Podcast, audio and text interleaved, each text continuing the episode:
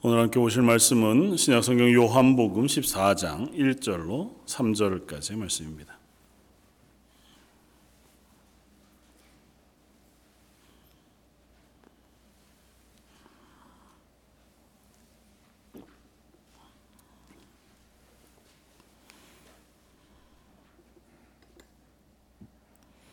요한복음 14장 1절로 3절까지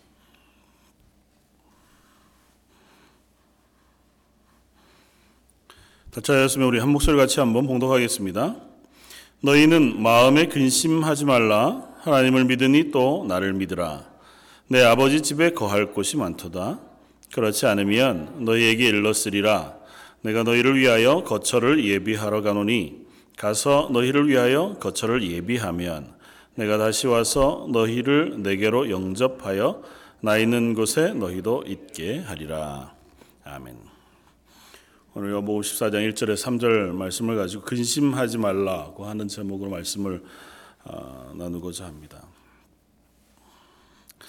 어, 예수님께서 예루살렘에 입성하십니다. 그리고 나서 어, 6월절 만찬을 드시는 와중에 어, 제자들의 발을 씻기시고 또 이후에 제자들을 향하여 권면하시고 말씀하시는 장면이 13장부터 시작이 되어지고 이제 14장 1절부터는 어, 예수님이 본격적으로 제자들을 향하여 말씀하시고 그들 위하여 기도하시는 어, 이야기들이 14장, 15장, 16장, 17장 이르기까지 어, 나타나게 되었습니다. 그런데 그 말씀을 시작하시면서 어떻게 시작하시냐면 어, 너희는 마음에 근심하지 말라. 그렇게 말씀하시는 것으로 어, 이 전체 말씀을 시작하십니다. 물론 앞쪽에 이제 뭐 지난주에 살펴보았던 것처럼 베드로와의 대화도 있었고 또 유다가 예수님을 팔 것이라고 하는 것에 대한 어, 예언의 말씀 혹은 지적도 있으셨습니다. 아마 그런 분위기 속에서 예수님이 말씀을 시작하신 것 같아요. 지난주에도 살펴보았지만 지금 제자들의 입장에서는 이 저녁의 식사 자리에 식사할 때까지는 어떻게 보면 좀 흥분되어 있고 조금은 기대에 가득 차 있고 뭔가 소망을 가지고 이 식사의 자리에 참여했습니다. 어, 갈릴리로 또 유대로 어, 말씀을 전하시던 예수님께서 6월절을 어, 맞이해서 예루살렘에 입성해 들어오십니다. 그리고 어, 그 입성하시는 그 사건 얼마 전에 어, 나사로를 살리시는 놀라운 이적을 행하세요. 어, 그러면서 이 6월절 예루살렘에 모인 모든 사람들에게 예수님의 소문이 퍼졌고 그 예수님이 입성하실 때 그래서 수많은 사람들이 예수님을 향하여 환호합니다. 드디어 우리의 구원자 메시아가 왔다. 아, 그래서 종려나무 가지를 흔들고 겉옷을 벗어 땅에 깔고 예수님을 연호하면서 예수님이 예루살렘에 입성하시는 것에 대한 기대를 드러냅니다. 제자들도 그 뒤를 따라가니까 어, 그 예수님이 환호 받으시는 뒤에 제자들이 따라가면서 그것에 대한 어떤 어, 만족감과 기대가 있지 않았겠습니까? 나를 향해서 하시는 건 아니지 하는 건 아니지만 그래도 내가 3년간 따랐던 예수님이 이제 온 백성들의 지지를 받는 것을 보고 자기들의 기대도 이제는 어느 정도 채워지는 것 같았을 겁니다. 어, 예루살렘 성을 청결케 하시고 또 그 일주일어간에 있었던 일들을 우리가 쭉 살펴보면 사람들을 가르치시기도 하시고 때로는 무화과 나무를 저주하셨는데 그 무화과 나무가 하루아침에 말라버리는 그와 같은 이적도 행하십니다. 그러니까 제자들이 보기엔 예수님이 정말 집중해서 이 예루살렘에 오셔서 큰 일을 하실 것 같았단 말이죠. 6월절 만찬을 먹는 그 저녁 자리에 앉아서 음식을 나눠 먹으면서 제자들 속에는 기대가 있었을 겁니다. 이번 6월절에 뭔가 있겠다. 6월절과 예수님의 메시아 대심이 잘 매치가 되잖아요. 예수님이 누차 말씀하셨음에도 불구하고 예수님의 십자가의 죽음 같은 것은 아직 제자들의 마음속에 별로 남아 있지 않습니다. 그건 기대도 없고 그게 무엇인지 이해할 수도 없는 상황. 그런데 식사하시고 나서 행하시는 말씀 또 하시는 행동이 심상치 않습니다. 뭐 우리가 살펴보았던 것처럼 너 중에 하나가 날 팔 것이다. 13장 21절에 어, 느닷없이 그러시는 거예요. 근데 도대체 누군지는 모르겠고 그 말씀을 왜 하시는지도 모르겠는 거죠. 그런데 연이어서 예수님께서 말씀하시는 말씀들이 점점 더 심각한 분위기로 어, 진행이 되는 것 같습니다. 내가 잠시 동안 너희와 같이 있을 것이지만 그 내가 가는 곳으로 너희는 따라올 수 없을 것이다. 그 예수님 어디로 가신다는 거잖아요. 근데 그게 눈에 뭐 어디로 여행 가신다는 얘기가 아닌 것 같아요. 뉘앙스상. 여쭤보기는 좀 어렵지만 어디 되게 멀리 가시는 것처럼 얘기하신단 말이죠. 그러니까 묻습니다. 예수님 어디로 가십니까? 우리가 예수님 가신 데는 끝까지 따라가겠습니다. 예수님께서 베드로에게 말씀하시잖아요. 너희는 내가 가는 곳에 올 수 없다. 지금은. 나중에는 오겠지만 지금은 올 수 없다. 베드로가 예수님에게 말씀합니다. 예수님이 어딜 가시든지 제가 따라가겠습니다. 제가 목숨을 걸고라도 제 목숨을 버려서라도 예수님을 따라가겠습니다. 예수님 뭐라고 하신다고요? 네가 나를 위해서 목숨을 버릴 수 있겠니? 그러신다고요. 질문하시는 게 아니에요. 넌 날 위해서 목숨을 버릴 수 없어. 그렇게 말씀하시고 너 오늘 밤 이 새벽이 다 다가오기 전에 이게 지금 저녁 늦은 저녁인데 이 새벽에 닭이 울기 전에 나를 세 번 부인할 것이다. 그렇게 말씀하셔요. 그게 13장 마지막까지 나와 있는 이야기입니다. 제자들은 알 수 없는 분위기에 휩싸여 있는 거죠. 상상해 보세요.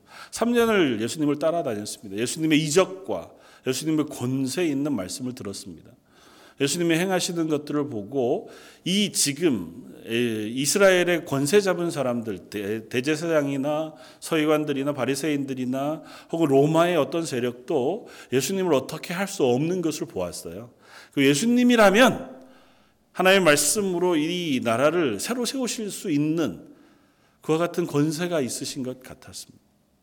예수님이 행하셨던 수많은 것들을 봤잖아요. 죽은 자도 살리시는 그런데 저녁에 말씀하시는 말씀은 영 우리의 기대와는 달라 달라 보입니다. 이전부터 계속 누차 해오셨던 말씀이 어, 머리에 자꾸 스쳐 지나가는 거죠. 내가 예루살렘에 올라가서 장로들과 제사장들에게 고난을 받고 또 십자가에 죽으셔야 할 것과 장사 지낸 바 됐다가 3일 만에 살아날 것에 대해서 가르쳤던 이야기들이 머리를 스쳐 지나갑니다. 어, 그게 정말인가? 그 얘기를 하시나?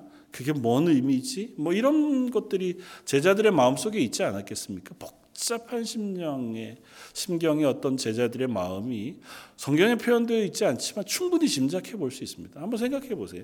저희들 앞에 3년 동안 예수님과 함께 동행하면서 제자들처럼 지냈는데 오늘 저녁 식사를 하시면서 그런 얘기를 예수님께서 하셨다. 그때에 예수님이 말씀하시는 거예요, 제자들에게. 저희들이 뭐라게 말씀하신다고요? 너희는 마음에 근심하지 말아라. 마음에 근심이 있는 것을 아셨어요. 지금 이 저녁에 예수님이 하시는 말씀과 또 예수님이 행하시는 그것들을 들으면서 제자들 마음속에 걱정이 생기고 근심이 생긴 것을 아셨습니다. 그래서 예수님께서 말씀하시는 거예요. 야, 마음에 근심하지 말아라. 그리고 나서 근심하지 않는 이유에 대해서 이렇게 설명하세요. 하나님을 믿으니 또 나를 믿으라고 말씀하세요. 근데 근심하지 말라 그러시는 이유치고는 좀 어, 생뚱맞습니다. 이해가 잘 안 돼요.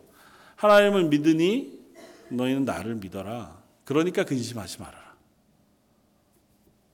이게 무슨 어, 위로가 됩니까? 저 여러분들은 어떠세요? 어, 제자와 같은 상황들은 아니어도 우리 인생을 살아가면서 늘 근심 어린 삶을 살아갑니다. 뭐 누군가 얘기하는 것처럼 인생은 고해라고요.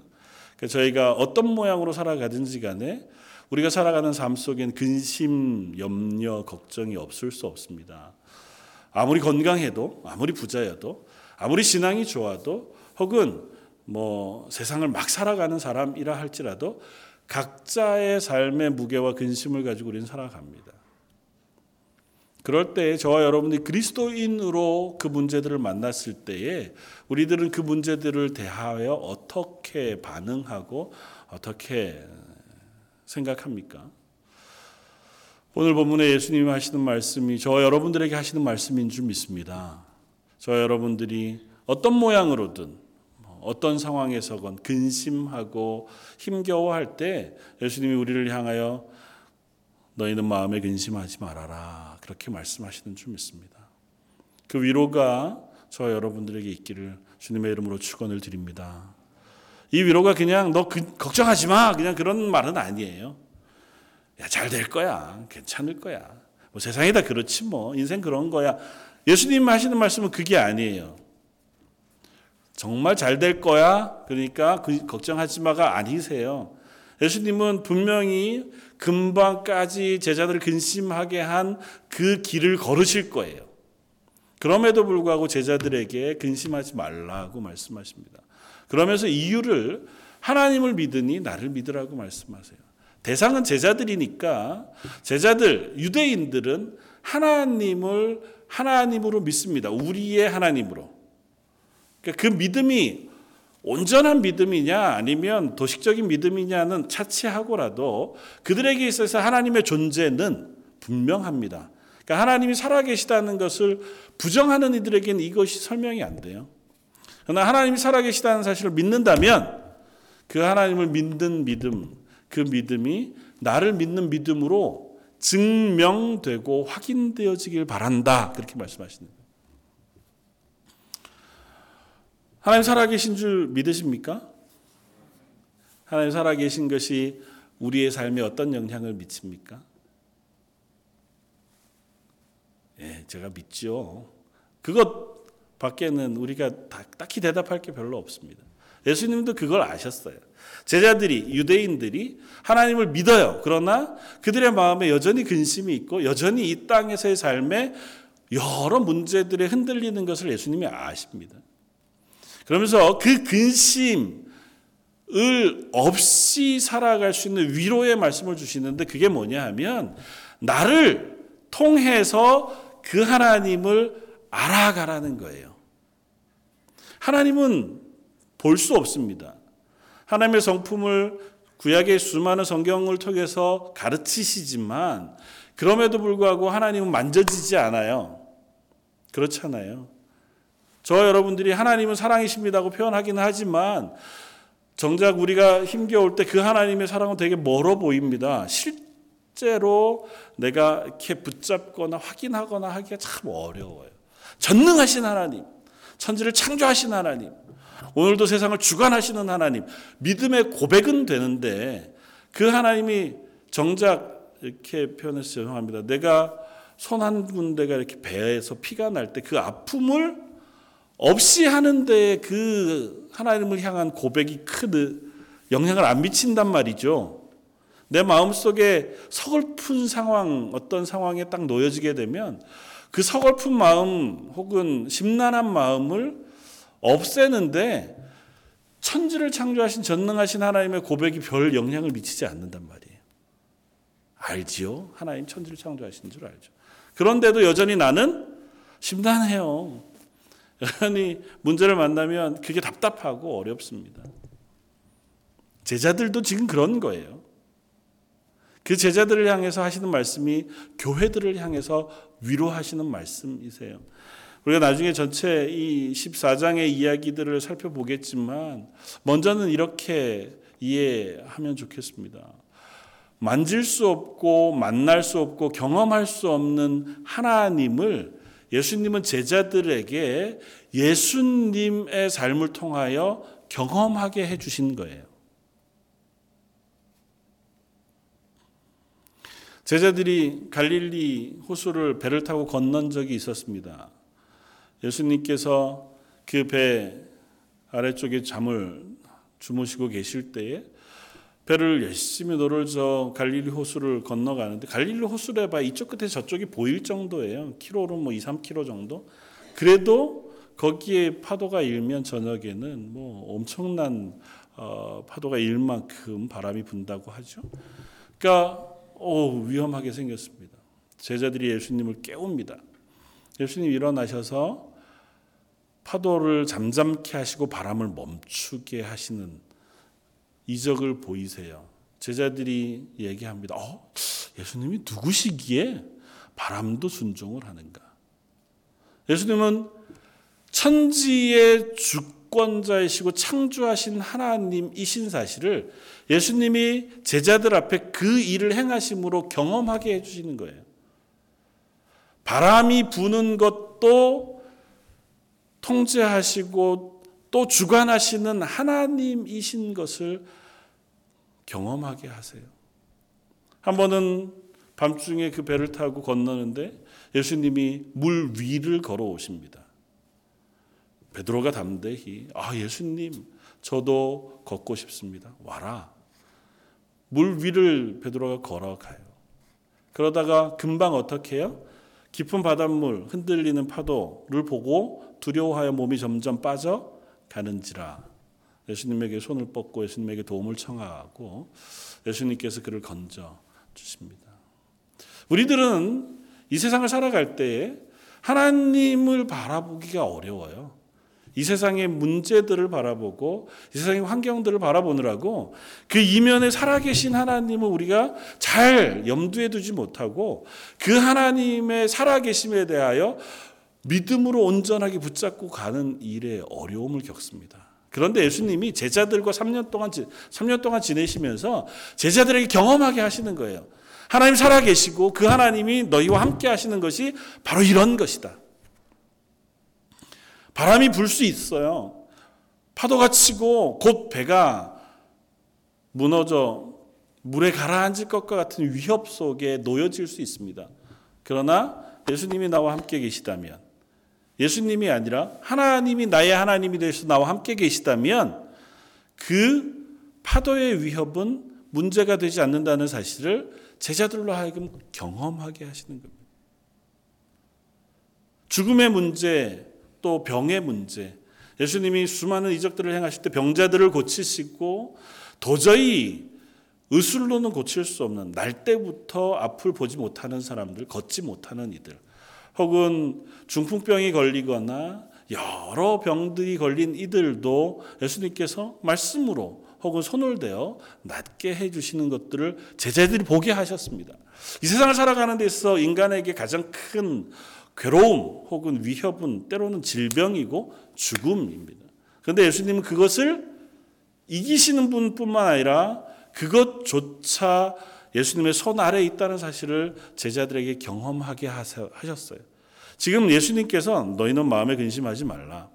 하나님을 믿으니 나를 믿으라고 말씀하시는 그 말씀 속에는 내가 너희와 함께하며 보여주었던 하나님의 하나님 되심, 하나님의 성품, 그 하나님이 너희와 함께 계시다는 사실을 너희가 잊지 말라고 하는 말씀을 하고 계신 거예요. 아, 우리는 그 예수님과 함께 한 경험이 없어서. 그렇지 않습니다. 우리에게는 하나님의 말씀이 있고 이 말씀을 통해서 우리에게 보여주신 하나님의 동행하심에 대한 증거들을 가지고 있습니다. 제자들이 그 예수님을 인하여 위로를 받을 수 있다면 저희도 제자들과 같이 이 말씀 속에서 예수님으로 통하여 위로를 얻을 수 있는 자리에 설 수 있다는 사실을 기억해야 합니다. 세상의 근심과 걱정은 오히려 우리가 그 하나님을 기억하고 하나님을 붙잡고 하나님 나라까지 가는 것이어야 해요. 그런데 우리가 살아가면서 가지게 되어지는 제일 큰 근심과 걱정, 우리의 영적인 문제, 하나님 나라를 향해 걸어가는 그 하나님을 붙잡고 하나님 말씀에 순종하는 것 그것으로 인한 걱정보다는 주로 먹고 마시고 입고 사는 문제에 놓여 있을 때가 많이 있습니다. 예수께서 산상 수훈 가운데 우리에게 말씀하시는 것처럼 너희가 목숨을 위하여 무엇을 먹을까 마실까 몸을 위하여 무엇을 입을까 염려 하지 말라고 말씀하세요. 이것은 하늘에 계신 아버지께서 너희에게 주시는 것이에요. 그러니까 우리가 이 땅에서 살아가는 동안 정작 근심해야 할 것은 이 세상의 것이 아니라는 사실을 분명히 말씀하세요. 제자들에게도 그걸 지금 알리시는 겁니다. 너희는 내 제자고 내가 너희와 함께 한다는 사실을 잊지 마라. 그렇다면 너희가 근심할 것은 이 땅의 문제가 아니라 영혼의 문제인 것을 우리에게 알리세요. 저와 여러분들이 이 땅을 살아가면서 마음속에 일어나는 근심이 이 세상의 문제들과 이 세상의 것들로 인한 것이 아니기를 바랍니다. 혹 그런 것이 있다면 우리가 기도함으로 하나님께 맡겨 드릴 수 있는 자리에 설 수 있기를 바랍니다. 그건 하나님이 우리에게 허락하시는 것이라고 말씀하세요. 조금 더 열심히 성실하게 노력하면 조금 더 많은 것을 누릴 수는 있을지 모릅니다. 그리고 그것을 청지기로 더 아름답게 사용할 수도 있을지 모르고요. 어쩌면 내가 애써도 그만한 것을 얻을 수 없는 자리에 놓여 있을 수도 있습니다. 그러나 하나님 말씀하세요. 이 땅에서 살아가는데 필요한 것은 내가 너희에게 줄 것이다. 공중나는 새를 봐라. 들에 핀 꽃들을 봐라. 그것들이 아무것 하지 않아도 내가 먹이고 입히지 않느냐. 하물며 너희를 사랑하는 너희를 내 자녀라고 하는 하나님께서 우리에게 그것을 허락하시지 않겠느냐.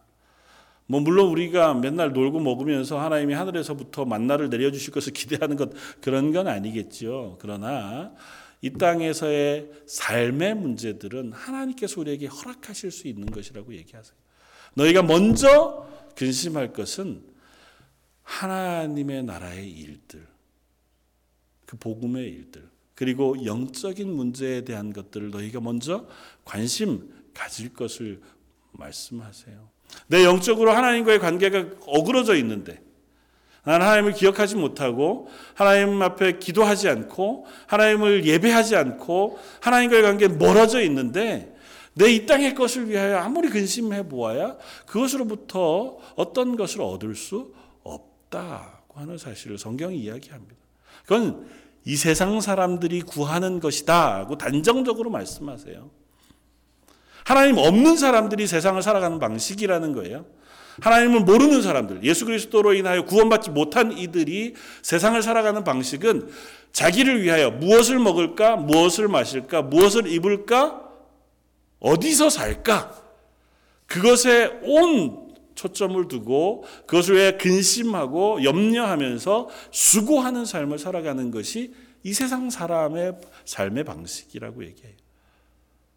하나님이 살아계시고 그 하나님의 자녀라고 고백하는 너희들은 그것에 초점을 둘 사람들이 아니라는 사실을 우리에게 설명해 줍니다. 제자들에게 그래서 예수님이 말씀하시는 것은 이것입니다. 너희는 마음에 근심하지 말아라. 그러시면서 14장 전체를 통해서 우리에게 말씀하시는 위로가 있습니다. 그건 뭐냐면 첫 번째는 오늘 본문 가운데 말씀하시는 것처럼 내가 너희를 떠나 가기는 가요. 그러나 그것이 떠나가는 것이 아니라 너희를 위하여 거할 처소를 마련하기 위하여 가신다고 말씀하세요. 뭐라고 얘기합니까? 내 아버지 집에는 거할 곳이 많도다. 만약 그렇지 않았다면 너에게 일렀을 것이라. 그러니까 만약에 하나님 나라가 없다면 그리고 너희들이 이 땅 가운데서 삶이 전부라면 내가 너희에게 무엇인가를 말해줬을 거야. 근데 내가 그렇게 얘기하지 않은 것은 하나님의 나라의 삶, 영원한 삶이 이 땅에서의 아주 사소하고 짧은 인생에 비하면 귀하고 중한 것이기에 내가 너희에게 그것을 얘기하지 않은 것이다. 그런 건 없어. 하나님의 나라의 삶이 영원한 삶이 얼마나 중요한지를 너희가 기억했으면 좋겠다. 그리고 그곳에는 거할 처소가 많다. 가서 너희를 위하여 거처를 예비하면 이라고 말씀하세요. 그러니까 말씀하시는 건 이것입니다. 너희가 이 땅에 내가 떠나가고 나서 짧은 시간 삶을 살아갈 것이다. 그러나 걱정하지 말아라. 이 땅의 삶은 유한한 것이고 짧은 것이고 너희에게 이 십자가의 죽으심으로 통하여 허락하신 그 하나님의 나라의 삶이 있다는 사실을 너희가 기억해라. 이건 이렇게 우리가 어, 이해할 수 있습니다. 예수님이 십자가에 지시고 죽으시고 부활하신 이후에 승천하여 하나님 나라 가시잖아요. 그냥 제일 이해하기 쉽게 얘기하면 죽으실 때 우리의 죄를 지시고 죽으시죠. 그리고 다시 부활하실 때 우리의 이름을 가지고 부활하세요. 그리고 그 이름을 들고 하나님 나라를 가시는 겁니다. 하나님 나라에서 가지고 가신 그 이름을 따라서 하나님 나라의 처소를 마련해 주시는 거예요. 아이들 이해하기, 이해하는 식으로 표현하자면 땅을 하나씩 사신 거죠. 산 게 아니라 얻으신 거죠. 거기에다가 팻말을 하나씩 박으시는 겁니다. 구원하신 우리를 위하여 대신 죽으신 그 이름들을 하나님 나라의 팻말을 박으시고 영원한 거처로 그곳에 마련해 놓으시는 거예요. 집까지 지으시고 우리를 부르러 오시는지 모르지만 그렇게 하신다고 지금 표현하는 겁니다. 그리고 그것으로 끝나시는 것이 아니라 우리를 데리러 오신다고 말씀하세요. 하나님께서 그곳에만 계시고 너희 날 찾아와라 하고 말씀하시지 않고 내가 너희를 다시 데리러 올 것이다. 그러니까 걱정하지 말아라. 그러면서 그 뒤에 4절 이하에는 이렇게 말씀하세요. 너희가 내가 어디로 가는지 안다고 말씀하세요. 그리고 뭐라고 말씀하시냐면 내가 곧 길이요 진리요 생명이니 나로 말미암지 않고는 아버지께로 올 자가 없느니라. 내가 너희에게 가르쳐 준 것은 다른 것이 아니라 그 하나님 나라로 올 길을 내가 너에게 알려 주었다. 예수 그리스도로 말미암아 하나님 나라에 가는 그 길을 너희가 알고 있으니 걱정하지 말아라. 내가 너희와 함께 있지 않다고 해서 근심하지 말아라. 너희가 가는 길 속에서 만나는 환란으로 인하여 걱정하지 말아라. 너희가 어디로 갈지 갈 바를 알지 못하여 혼란스러워하지 마라. 이미 나를 통하여 하나님 나라에 오는 그 길을 너희에게 알려주었고 너희는 그것을 알고 있다고 말씀하세요. 그러니까 우리는 이 땅을 살아가면서 다른 건 몰라도 이것 하나 붙잡고 있으면 됩니다. 예수 그리스도를 믿음으로 그분을 붙잡아 하나님 나라에 간다고 하는 사실. 성경은 자주 그것을 무엇으로 표현하냐 하면요. 세례라고 하는 표현으로 합니다. 거듭남이라고 하는 표현으로 해요. 옛사람은 죽고 예수 그리스도와 함께 십자가에 못 박아 죽고 예수 그리스도와 함께 새 사람이 되었다고 표현하고요. 그리고 마치 이스라엘 백성이 애굽에서 나올 때 모세와 함께 홍해를 건너 나오면서 그것을 세례 받았다고 표현해요. 그건 뭐냐면 애굽에서의 삶은 죽고 하나님의 백성으로의 삶이 새로 시작되었다고 표현합니다. 다시 말하면 이제 너희가 예수 그리스도를 통하여 하나님 나라 오는 길을 알게 되어진 그 삶은 이전에서의 삶과 다른 삶이라는 거예요. 너희는 하나님의 백성으로서의 삶, 하나님 자녀로서의 삶이 이제 시작되었으니 근심하지 말라는 것입니다. 하나님의 나라까지 그 길을 향해 오는 그리스도인 하나님의 자녀의 삶이 시작되었으므로 너희는 그 마음에 근심하지 말라고 말씀하세요. 덧입혀서 또한 예수님은 12절에 이렇게 얘기하십니다. 내가 진실로 진실로 너희에게 이르노니 나를 믿는 자는 내가 하는 일을 그도 할 것이요 또한 그보다 큰 일도 하리니 이는 내가 아버지께로 감이라 너희가 내 이름으로 무엇을 구하든지 내가 행하리니 이는 아버지로 하여금 아들을 아들로 말미암아 영광을 받으시게 합니다. 예수님이 가심에도 불구하고 예수님이 예수님을 믿는 자에게 이 땅에서 하나님이 능력을 부으실 것이라고 말씀하시고 또한 그것을 행할 때 너희가 기도하면 하나님이 들으시고 그 기도에 응답하실 것이라고 약속하세요. 내가 없다고 걱정하지 마라. 예수님이 이 저녁까지 오시는 마지막 일주일 어간에 행하셨던 아주 특징적인 일 중에 하나가 무화과 나무를 마르게 하신 일이었습니다. 무화과 나무에 아침에 시장해서 무화과 나무에 가셨다가 열매를 얻지 못하시고 무화과 나무를 저주하세요. 저녁에 올 때 보니까 다 말랐습니다. 제자들이 묻습니다. 어떻게 이런 일이 있습니까? 예수님 뭐라고 대답하신다고요? 기도 외에는 이런 유가 나갈 수 없느니라. 예수님이 마지막 시간에 제자들에게 거듭 강조해 알려주시는 것이 있습니다. 기도하는 것. 내가 너희와 함께 있지 눈에 보이지 않는 너희가 지금 3년간 나와 동행했던 것 같이 하지 않는다고 해도 걱정하지 말아라. 너희가 하나님께 기도할 수 있다. 그 기도를 하나님께서 들으신다. 저 여러분들에게 가장 큰 무기는 기도하는 것인 줄 압니다. 기도보다 더 큰 무기는 없어요. 자주 제가 어, 설명하고 의문을 제기하지만 하나님이 우리가 기도 안 하시면 안 하면 하나님 우리의 기도를 모르실까요? 아신다니까요. 왜 기도하라고 하실까요? 굳이 여기서 기도는 뭘까요?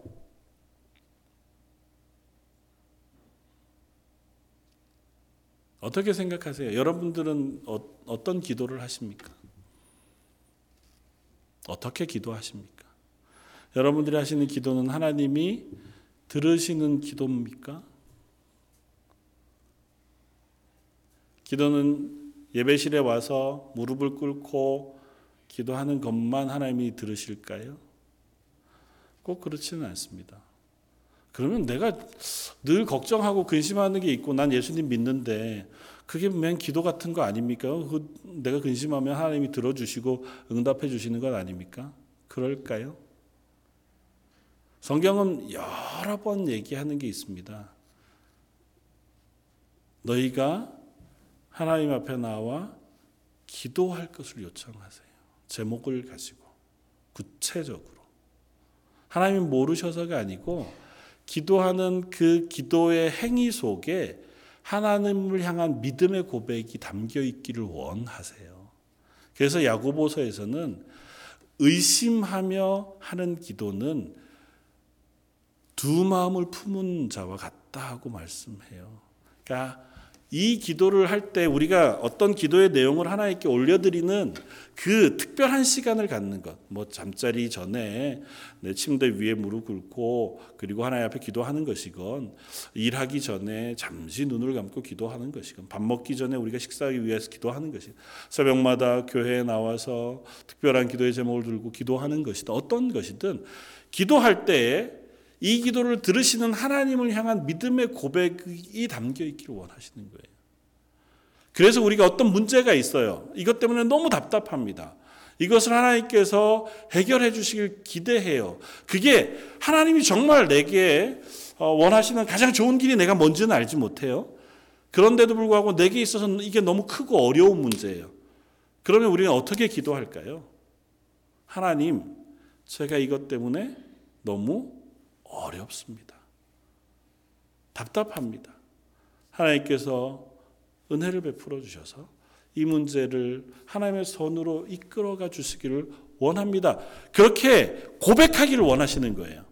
그 고백 통해서 내 삶을 주관하시는 분이 하나님이십니다라고 하는 믿음의 고백을 하나님 듣기를 원하시는 거예요. 그 믿음 위에 응답하시는 거예요.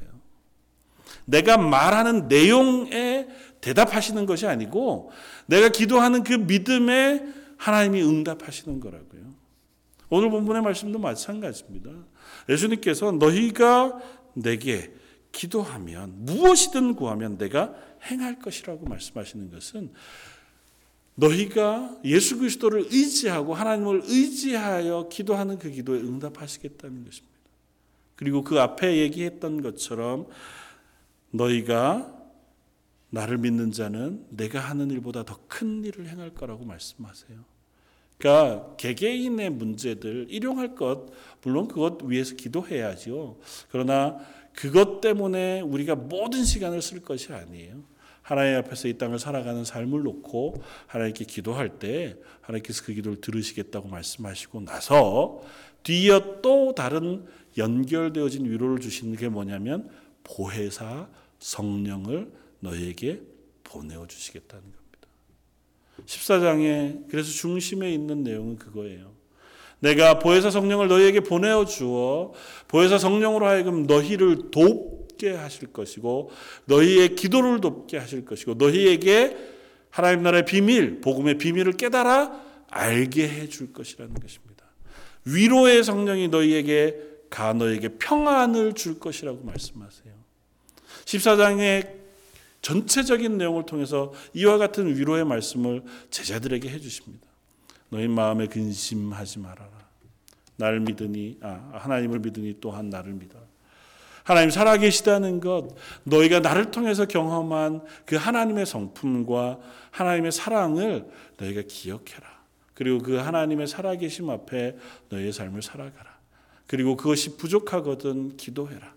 기도하면 하나님 들으실 뿐만 아니라 내가 너희를 위하여 보혜사 성령을 보내어서라도 너희를 돕고 위로하고 함께 그 길을 걷게 하실 것이라고 말씀하십니다.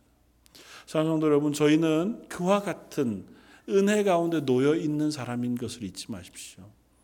세상의 모든 사람들에게 이와 같은 위로와 이와 같은 은혜가 부어지지 않습니다. 이와 같은 은혜와 이와 같은 위로는 구원받은 그리스도인들, 거듭난 하나님의 사람들에게 부어지는 은혜예요.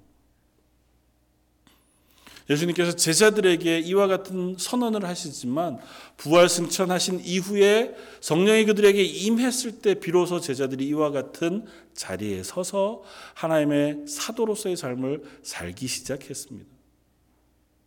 그들이 기도했을 때에 심지어 죽은 자가 살아나는 이적도 하나님께서 행하게 하셨어요. 하나님의 말씀을 깨달아 선포하는 능력을 그들이 가질 수 있었습니다. 죽음 앞에 담대했고 그들의 일생을 살아가는데 그들이 고난 앞에서도 결코 주저하지 않을 수 있는 믿음의 사람으로 설 수 있었습니다. 저와 여러분들에게도 하나님 동일한 은혜를 베푸시는 줄 믿습니다. 저와 여러분들 위하여 십자가에서 죽으신 예수님께서 저희를 십자가 위에서 함께 죽게 하시고 부활하실 때 우리의 생명을 같이 부활하시고 우리의 이름을 들고 하나님의 나라 가신 그 하나님께서 내가 너희를 내 자녀로 삼았다고 선언하시고 우리에게 보혜사 성령을 보내어 주셔서 저와 여러분들의 삶 속에 동행하시며 우리와 하여금 기도하게 하시고 그 기도에 동역하게 하시고 그 기도에 응답하게 하셔서 우리를 이 땅 가운데 하나님의 사람으로 살게 하시는 줄 믿습니다. 근심할 것이 있다면 기도 하시길 바랍니다. 마음에 근심이 있다면 기도할 수 있기를 원합니다. 그것이 어떤 것이든 하나님 앞에 내려놓고 기도할 수 있기를 원합니다. 그것이 내가 그리스도인으로 살아가는데 방해가 됩니다. 하나님 제가 이 땅에서 믿음으로 살아가고 싶습니다. 세상의 걱정과 세상의 근심이 나를 넘어지지 않도록 하나님 저를 하나님의 은혜로 붙잡아 주십시오. 기도하는 것 어렵지 않습니다. 다만 그 기도에 하나님을 향한 믿음의 고백을 우리가 담아 올릴 수 있는 저와 여러분들이기를 바랍니다. 그럴 때에 오늘 말씀하신 예수님, 너희 마음에 근심하지 말라 말씀하신 그 예수님께서 보혜사 성령님을 통해서 저와 여러분들에게 응답하시고 말씀하실 줄 믿습니다. 한번 같이 기도하겠습니다. 감사와 찬양 받으시기에 합당하신 주님, 너희는 마음에 근심하지 말라 하나님을 믿으니 또 나를 믿으라 말씀하신 그 예수님의 음성을 저희가 듣습니다. 저희가 이 땅에 유한한 삶을 살지만 이미 우리의 죄를 지시고 십자가에 죽으시고 부활 승천하셔서 저 하나님의 나라의 영원한 거처를 마련하시고 곧 오마 약속하신 예수님께서 지금 이 땅에서의 삶도 지켜보시고 보혜사 성령을 통하여 도우시며 이 땅의 삶을 살아갈 수 있도록 은혜 베풀어 주시는 줄 믿습니다. 저희가 그 예수님, 그 하나님을 기억함으로 이 땅에 그리스도인으로 살게 하여 주옵소서. 여전히 연약합니다. 여전히 세상의 문제들이 우리를 근심하게 하고 또 우리 육체의 연약함들이 저희를 자꾸 약한 자리로 이끌어 갑니다. 하나님 그때마다 하나님께 도움을 구하고 기도하며 하나님 앞에 설 때에 하나님께서 능하신 손으로 고치시고 능하신 손으로 저희를 붙잡아 주옵소서. 이 수요예배 나 모든 성도들에게 성령의 충만한 것, 은혜 풍성한 것, 그리고 우리의 삶에 필요한 모든 것과 믿음의 담대한 것으로 채워 주옵소서. 오늘 말씀 예수님 이름으로 기도드립니다. 아멘.